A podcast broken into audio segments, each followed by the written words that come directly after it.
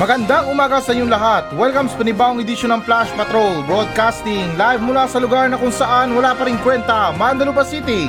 Ako pa rin to, si Kuya Nash, wala pa rin si Tito Mike. Ngayong araw ay September 5, 2022. At ngayon, para sa mga balita.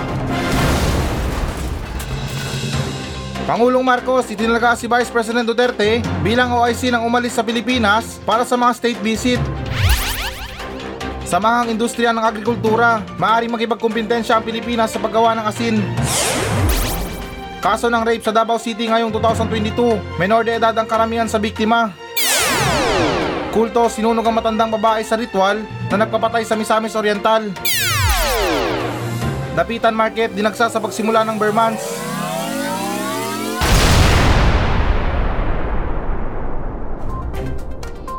Pangulong Marcos itinalaga si Vice President Duterte bilang OIC ng umalis sa Pilipinas para sa mga state visit. So, okay guys, na ayon sa ulat ng ABS-CBN News, ang Special Order number 75 ni Pangulong Marcos na may petsang September 2 ay nag-uutos kay Duterte na pangasiwaan ng pangkalahatang administrasyon ng Executive Department habang ang Pangulo ay nasa labas ng Republika ng Pilipinas mula September 4 hanggang 7. At dagdag pa rito na upang matiyak ang pagpapatuloy ng serbisyo ng gobyerno, kinakailangan na magtalaga ng isang office in charge o OIC na mag-aasikaso sa pangaraw-araw na operasyon sa opisina ng Pangulo. At dagdag pa dyan na si Pangulong Marcos ay umalis patungong Indonesia para sa unang pagbisita sa estado. Lahat ng departamento at ahensya at instrument ng mga gobyerno ay dapat na tumulong sa pangalawang Pangulo sa pagsasagawa ng kanyang mga tungkulin gaya ng nakasaad dito. Ang parehong kautosan ay binigyang diin ng lahat na lahat ng mga aksyon ng Vice Presidente at para sa pangalan ng Pangulo ay dapat na ituring na gawa ng Pangulo maliban kung hindi na-aprobahan o tinanggihan ng Pangulo. So, okay guys, na ito, I'm back. Pero anyways, na ito sa balita na to, uh, mamaya ko na lang explain kung bakit na um, what's happening about my schooling. Um, explain ko na lang sa dulo. Pero ito, focus tayo sa balita. Um, sana ba tayo? Ah, oo nga, na ito sa pagbisita ni Pangulong Marcos sa Indonesia na ito na yung minsan na rin na sumagi sa isipan ko na kung ako yung magiging pangulo, ang sarap ng buhay ko. Kasi parang ganito eh, uh, halimbawa na lang na ako yung pangulo, tapos meron akong vice president. Eh yung gagawin ko na lang is na magliwaliw na lang sa labas or mag-enjoy-enjoy.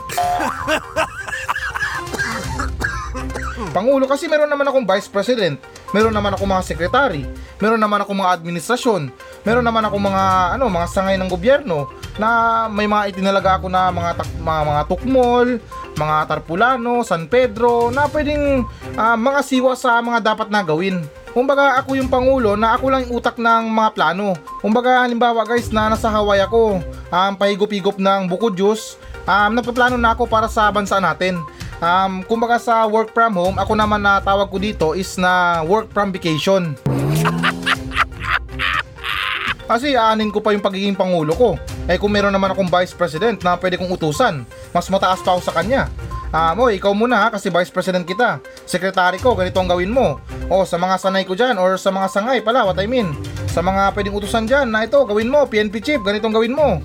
Na wala lang guys, na bigla lang sumagi sa isipan ko na parang ganun yung plano ko dati na ngayon lang lumabas sa balita. Pero ewan ko lang kung pwede to. Dahil malamang kung pwede yan at sa akin nangyari, baka um, nag-ed sa revolution ulit. Pero anyways guys, na malay natin na itong mga nilalakad ni Pangulong Marcos sa mga ibang bansa ay hindi lang talaga na literal na pasyal para sa mga vlog niya, sa mga content niya, kundi na may mga iba't ibang klaseng trabaho na rin na dapat na itrabaho um, kabilang ng mga ibang bansa dito or um, kasama ng mga ibang bansa kasi syempre na kailangan natin na maging ano magkaroon ng kaalyado na ibang bansa magkaroon ng matibay na samahan mula sa ibang bansa kasi kapag nagkaroon tayo ng problema, um, baka masagot nila or makakatulong sila sa mga problema natin. Hindi ko lang alam kung ano ba mga kayang maitulong nila, pero syempre na parang kasama na rin to sa pagiging isang pangulo ang magkaroon ng maraming kaibigan sa ibang bansa. Pero guys na ito na magmula nung medyo nawala-wala ako ng dalawang linggo, um, napansin ko lang na Pagmula lang talaga na naupo si Pangulong Marcos, parang dumami yung mga krimen ngayon eh. Nagtaasan yung mga kidnapping, um, yung mga rape na yan, at saka yung mga pagnanakaw. Hindi naman sa sinisisi si Pangulong Marcos ha. At saka alam ko naman na wala siyang kinalaman dito pero it sounds like na sa aking opinion na itong si Pangulo natin ay parabang hindi nakatuon talaga sa krimen. Alam ko guys na problemado tayo sa agrikultura natin, sa mga bigas, sa mga itlog, mantika, pagtaas ng mga presyo, pagbaba ng piso. Pero sa naman lang na wag lang tayo mag-focus dun sa pagbaba ng mga, ay pagbaba, pagtaas ng mga bilihin or yung mga presyo ng bilihin na yan. Mag-focus din tayo sa mga buhay ng mga Pilipino, lalo't na syempre naman, katakot-takot kung ikaw na lang makidnap dyan. Tapos sa sunod na balita, bangkay ka na matagpuan. Dapat lang kasi guys na medyo konting focus or hindi lang konting focus na nakatuon talaga tayo sa mga krimen na to. Lalo't na syempre buhay ang pinag-uusapan. Eh nung nakaraan kung kay dating Pangulong Duterte um, nagrereklamo tayo sa war on drugs niya na maraming mga adik ang napatay maraming mga inosenteng napatay. Pero at least man lang na merong magandang resulta kahit paano nagawa or nag ano ba lumabas na resulta hindi man siya perfecto pero nagkaroon man din ng magandang resulta kasi nung dati parang delikado or nakakatakot na maglakad-lakad sa gabi. Lalo't na para sa mga night shift dyan or um, ginagabi na ng uwi ay talagang nakakatakot para sa kanila na pumunta ng trabaho at saka umuwi galing trabaho. Pero anyways na ito, talakayin ko lang last na or idagdag ko lang sa ating balita na itong pagpunta ni Pangulong Marcos sa Indonesia Um, based on my research na itong bansang Indonesia hindi naman sa minamasama para sa bansa nila um, parang ito yung bansa na malakas sa mga agimat. Yung tipo na parang yung iba, malakas sila sa mga agimat, may mga anting-anting sila, uh, may ilan sa mga vlog ng mga Indonesian.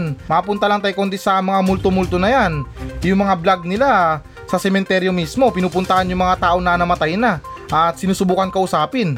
Eh yung sa akin lang, baka ewan ko lang ha, wag sana kayo magalit.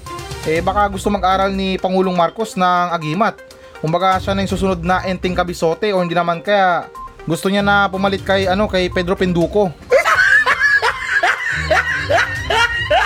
Sunod naman tayo na balita. Sa mga industriya ng agrikultura, maaaring makipagkumpetensya ang Pilipinas sa paggawa ng asin. So, okay guys, na alinsunod sa ulat ng ABS-CBN News na sinabi ng grupo ng mga magsasaka ng samahang industriya ng agrikultura o SINAG Nitong Sabado na kayang makipagkumpetensya ang Pilipinas sa ibang bansa sa usaping produksyon ng asin. Noong nakaraang linggo, sinabi ng gobyerno na naglaan ng Department of Agriculture ng 100 million para sa modernisasyon ng industriya ng asin sa bansa.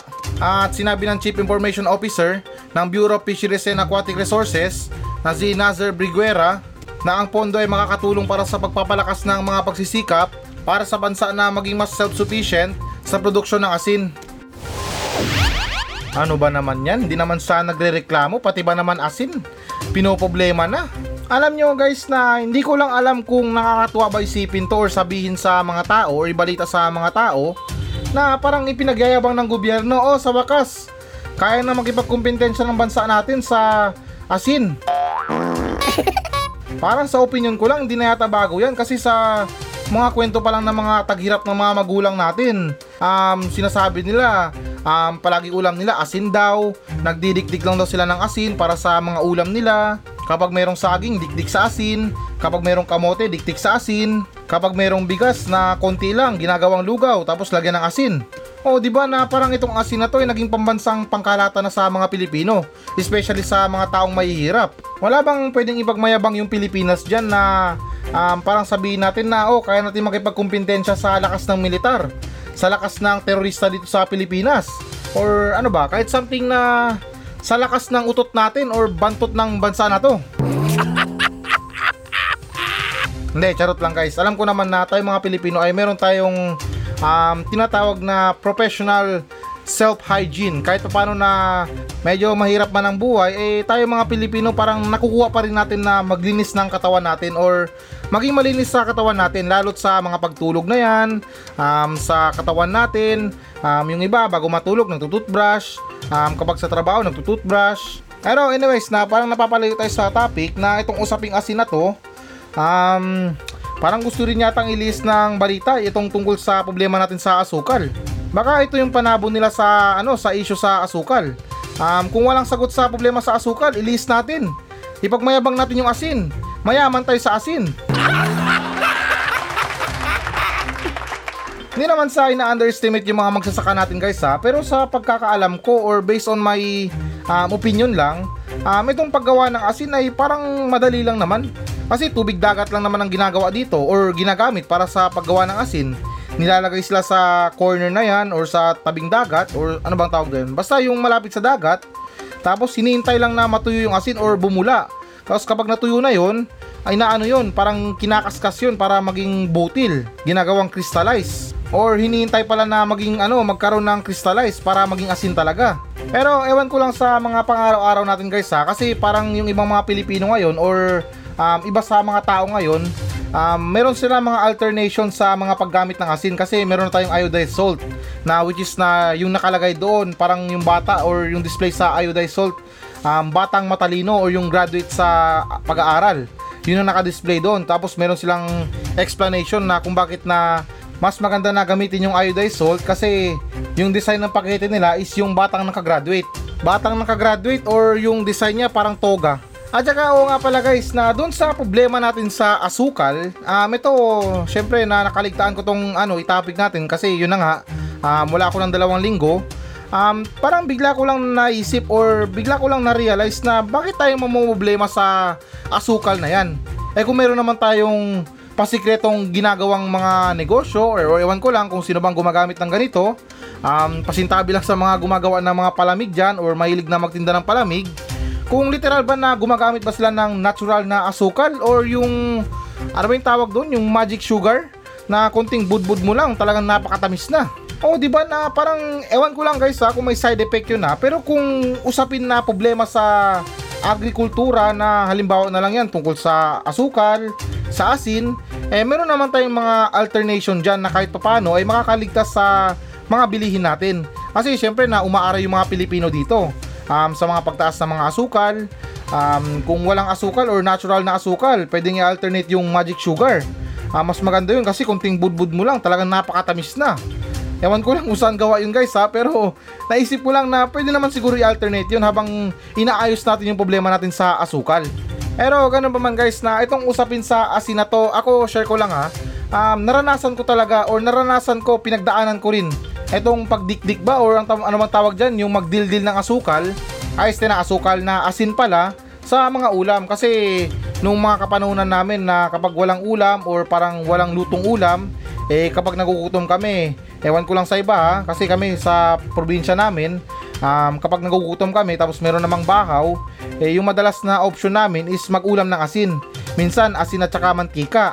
Pwede rin yung toyo at saka mantika. Kaya ako guys na hindi ko kinahiya na naranasan ko yung ganong parte ng buhay kasi wala rin, sa hirap talaga ng buhay, wala tayong magagawa kundi na kung anong nandyan, yun na lang kainin or magpasalamat na lang kung meron dyan.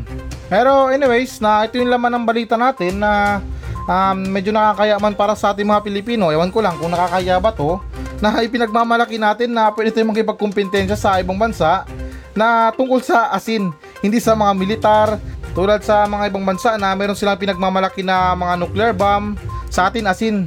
May plano natin gobyerno na mag cloud seeding.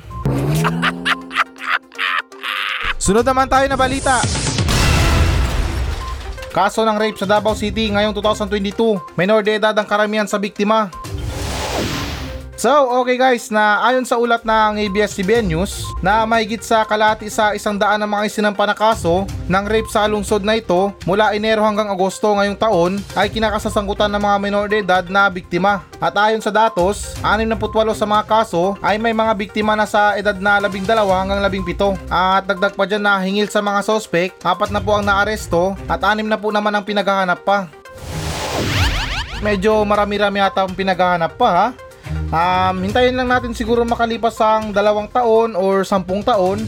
Eh, itong anim na po na to, kapag hindi pa to lumabas, um, kusa rin yan lalabas kasi ano yan, mag apply ng police clearance. or hindi naman kaya NBI clearance. Pero anyways guys na itong mga usapin na rape na to, ayaw ko lang pag-usapan na pero um, pag-usapan natin yung mga precaution or mga pwedeng um, ituro sa mga anak natin kung paano hindi sila maging biktima ng mga rape na yan. Lalo't na napapansin ko na pasintabi lang ha, alam ko na gusto nyo ng kagustuhan ng mga kabataan or mga anak nyo yung pagkakaroon ng mga cellphone, mga gadget, or mga technology para sa mga communication na yan. Pero kung hindi pa nasa tamang wasto yung mga anak natin or ano ba tawag doon, hindi pa nasa tamang wastong gulang yung mga anak natin, ay konting limitasyon din naman para sa kanila lalot na um, parang mahirap i-monitor yung mga anak natin pagdating sa mga cellphone na yan kasi um, kung akala lang natin na pa TikTok TikTok lang yung anak natin pa Facebook Facebook lang o hindi naman kaya palaro-laro lang ng Mobile Legends, Call of Duty eh meron na palang palihim na ginagawang um, katarantaduan or kabalastugan sa pagkakaroon ng relasyon sa mga ibang tao na hindi man lang natin kilala. Lalo't sa mga kabataan ngayon, nako, hindi naman talaga sa sinisisi eh, mga kabataan ngayon. Pagdating sa mga in love in love na yan, parang akala mo na um, kayang-kaya na yung buhay. Ito, para sa mga bata na nakikinig sa akin ha, lalo't sa mga minor de edad, um, hindi naman sa pinapagalitan kayo or pinag, ano ba, parang pinapa patamaan yung buhay nyo. Alam ko na buhay nyo yan or gusto nyo mangyari yan, um, parang kaligayahan nyo yan. Pero um, sa mga ganyang larangan ng relasyon tapos lalot na minor de edad pa kayo, hindi pa kayo sa tamang wastong gulang, wala pa kayong trabaho, hindi pa kayo nakapagtapos ng pag-aaral, eh wag muna tayo gaano mag-focus sa mga puppy love na yan or mga pagkakaroon ng relasyon sa mga ibang tao. Lalot na alam nyo naman, yung mga tao ngayon talagang pag sinabi nila na magka ano ba magkarelasyon tayo dapat merong mangyari kasi girlfriend kita eh boyfriend kita di ko lang talaga alam guys kung naiisip ba ng mga kabataan to na ang pagkakaroon ng relasyon sa hindi nila kaedad ay talagang sadyang napakadelikado. Lalot na itong mga may edad na to pasintabi lang um, parang kumakalat na yung mga lahi ng ano bang tawag doon? Yung mga pedophile bang tawag doon?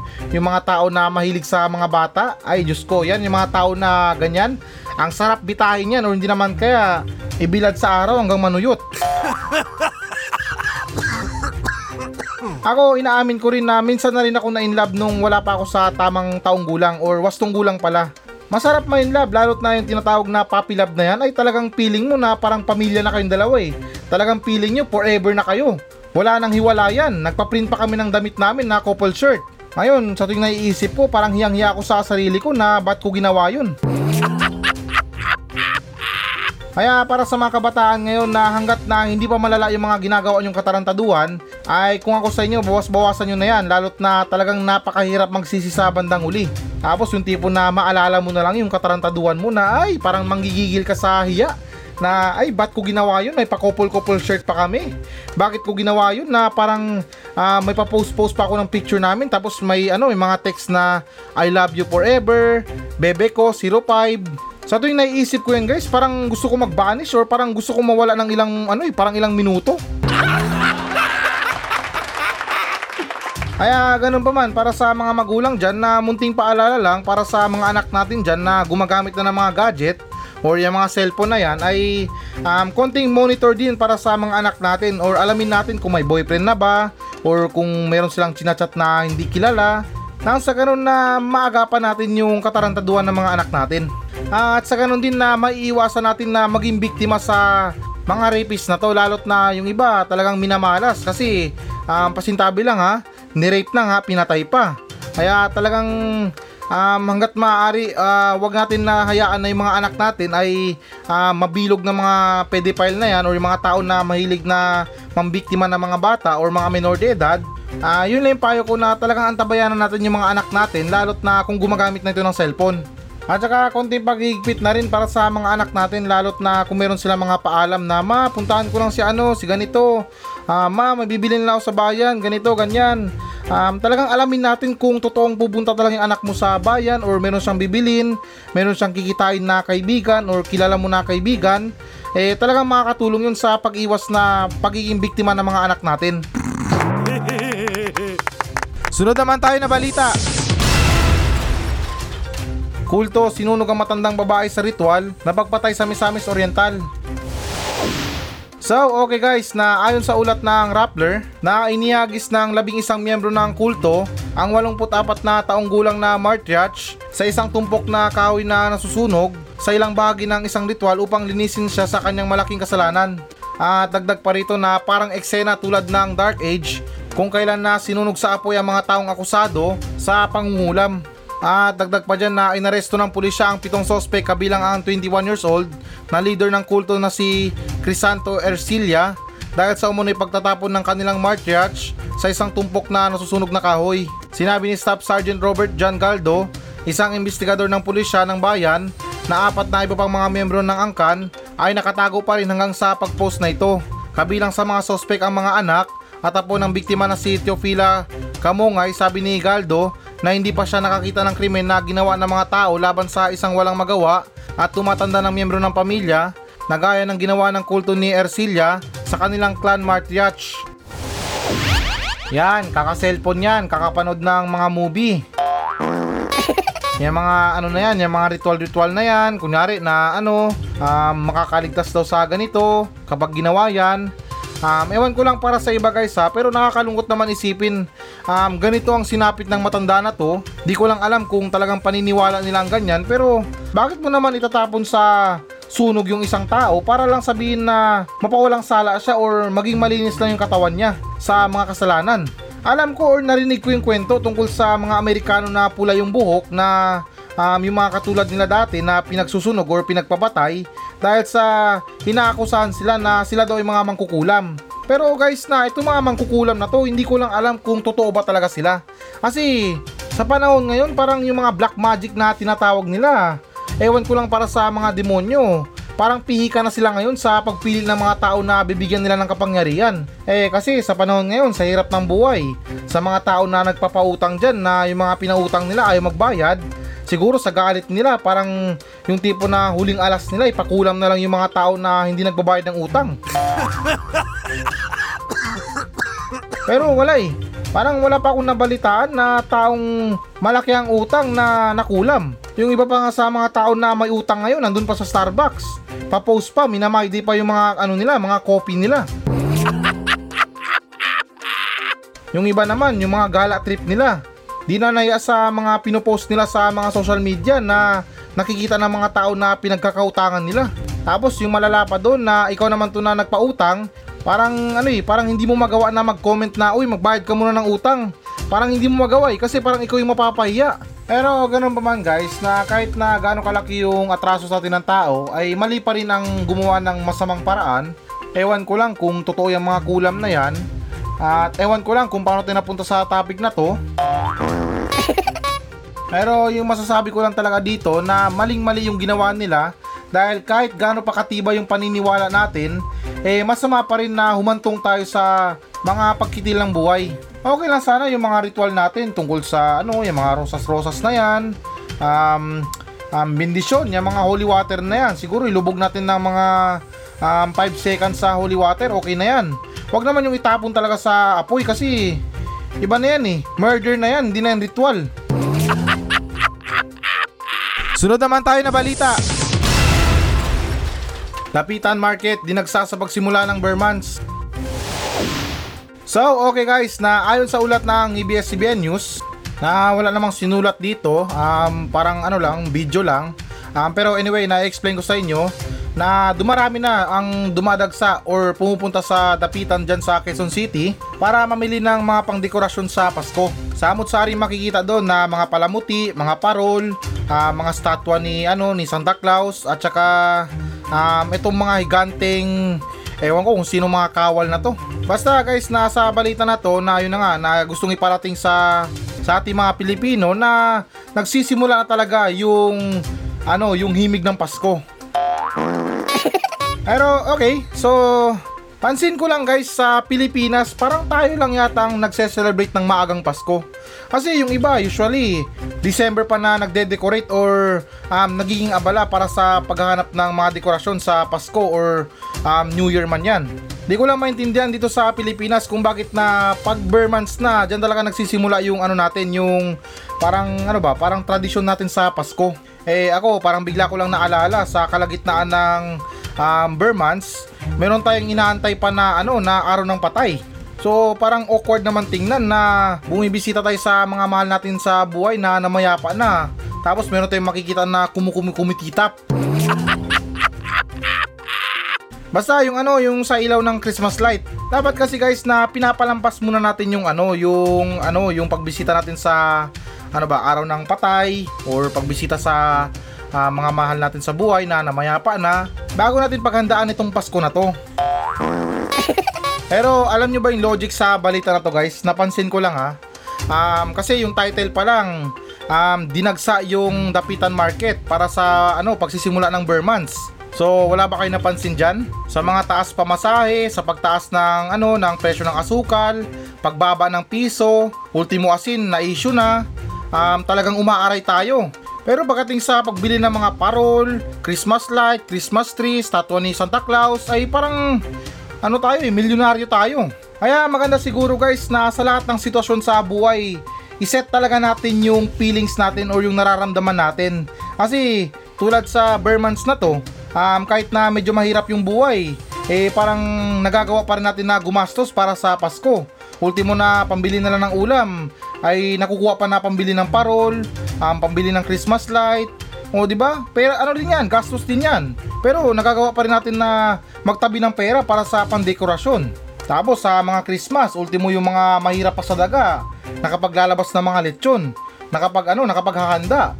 May partida pa yan, follow up, may pa New Year pa. Kaya payo ko lang guys para sa mamimili natin na um, wag basta-basta na gumastos lalo't na napakahirap or um, ang taas ng mga bilihin ngayon. Pinaka-importante pa rin guys ang magkaroon ng laman yung tiyan natin at hindi lang yung mga mata natin at wag lang yung yabang natin. Dahil ito mga material na bagay na to guys na lumilipas din to eh. Pagkatapos ng ano ng Pasko, pagkatapos ng New Year, wala na yan, basura na yan. Yung iba nakukuha pa nilang itago pero um, pagdating ng sunod na Burmans, sasabihin nila ay luma na yan, baka delikado na yan. Itapon na lang yan. O di ba? Sayang din yung pera. Hindi naman sa pinuputol ko yung kaligayahan ng himig ng Pasko guys ha, pero ako nagpapaalala lang ako para sa uh, mga sakto-sakto lang yung buhay dyan, sakto-sakto lang yung sahod, na wag talagang maging maluho sa pagkakaroon ng dekorasyon sa mga bahay nila or palamuti man yan, nang dahil lang sa sinasabi natin na Burmans na. Importante pa rin dito guys yung laman ng tiyan natin. Dahil ibang klase kapag nagutom yung tao. Um, yung mata, parang ano yan eh, parang Christmas light na kumukutitap yan dahil sa gutom, tumitirik na yung mata. eh ako, doon na lang siguro ako sa laman tiyan. At least na yung tiyan ko, um, di lang kumukutitap. Bumubusilak pa sa busog.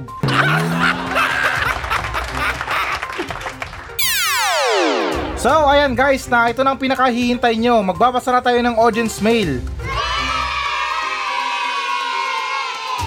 Pero, um, for now, uh, wag muna tayo magbasa ng audience mail dahil meron tayong matinding explanation dito na kung bakit na nawala ako ng dalawang linggo, my goodness. Nagkaroon ako ng surprise schooling. Pinag-aral ako ng boss ko sa isang ano, um, private na school para mahasa daw yung kaalaman ko sa mga history or sa kasaysayan at ganoon na rin sa ano pagdi-deliver ng balita sa inyo. Ewan ko lang kung meron nagbago pero sa kasamang palad guys um, sa kalagitnaan ng pag-aaral ko um, parang sumuko yung teacher sa akin eh. Kasi marami na daw siyang pinagdaanan na bobong estudyante pero iba pa rin daw ako. Wala akong ano, wala akong katulad. Sabi niya pa nga sa akin na lumayo-layo ka sa akin. Parang nahawa ako sa kabubuhan mo. Pero yung guys na bandang huli na yon kasi um, nung una medyo okay pa kami, nag-aaral kami tungkol sa history. Um, natutunan ko yung bansang Neptune. Na sometimes or sa mga ibang araw daw ay umuulan daw ng diamante doon. O di ba? Parang ang sarap na magbakasyon sa Neptune. Mamulot ka lang ng diamante doon or yung diamond. At meron na rin napapabalita na dito sa planetang Earth na to or itong itong mundo natin na to ay meron ding um, sometimes or ewan ko lang kung palagi ba to na nagsisimula na rin na umulan ng diamante dito. At alam nyo kung bakit na umuulan ng diamante sa mga ibang planeta. At ganoon na rin, sabit na rin yung planetang Earth. Ito, natutunan ko to sa teacher ko ha. Um, nang dahil to sa extreme atmospheric abnormality and seismality. Kaya nagkakaroon ng pag-ulan ng bato or pag-ulan ng diamante sa mga ano sa mga planeta. Alam ko na ilan sa inyo diyan ay humihiling na sana or isang araw umulan ng gold or diamante dito sa mundo natin. Pero Diyos ko, naitigil nyo yung kahibangan nyo. Dahil Diyos ko na wag na wag nyo talagang hilingin na umulan ng diamante dito sa mundo na to. Baka gusto nyo matulad sa mga dinosaur na ma-instinct na lang ng wala sa oras. Umulan nga ng diamante, nagkabukol-bukol naman yung mga ulo natin. Machambakan ka ba dyan ng malit na bitak ng diamante eh? Yung labas natin dyan, hemorrhage na. At saka, hindi rin to inihiling ng mga mayayamang tao na umulan ng diamante dito sa mundo natin. Kasi sa mga nagmamayari ng mamahaling diamante, um, kapag dumami yung diamante sa mundo natin, um, parang bababa yung value ng, ano, ng diamond sa kanila. Eh, yung mga ininvest nila na milyon-milyon na halaga para sa kapirasong bato na ano tinatawag na diamante, eh baka mawalan ng ano ng halaga dahil sa um, yung iba napupulot mo na lang sa kalsada. So ayan guys na marami pa akong mga dapat na i-share sa inyo sa aking mga natutunan. Um, Pwera lang sa dulo dahil na pinalayas na ako ng teacher ko dahil na hindi niya na kinaya yung utak ko. Na sobrang galit niya nga napapasabi na lang siya na my god you're getting into my nerves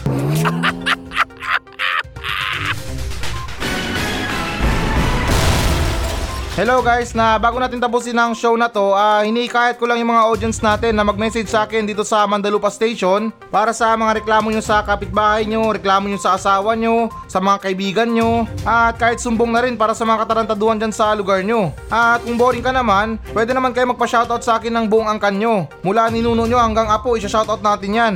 Kaya guys, na ano pang iniintay nyo? Magmensahe na kayo dito sa Facebook page ng Flash Patrol at nakakaasa kayo na walang minti sa mga pa-shoutout nyo. Paki-like na rin ang Facebook page ng Flash Patrol. Maawa na kayo, desperado na ako sa buhay. Kaya ulitin ko, para sa mga reklamo sa buhay, reklamo sa kapitbahay, reklamo sa mga tao, ay huwag kayong maya na magmensahe sa akin sa Facebook page ng Flash Patrol dahil actionan natin yan ng makabuluhang kalukuhan.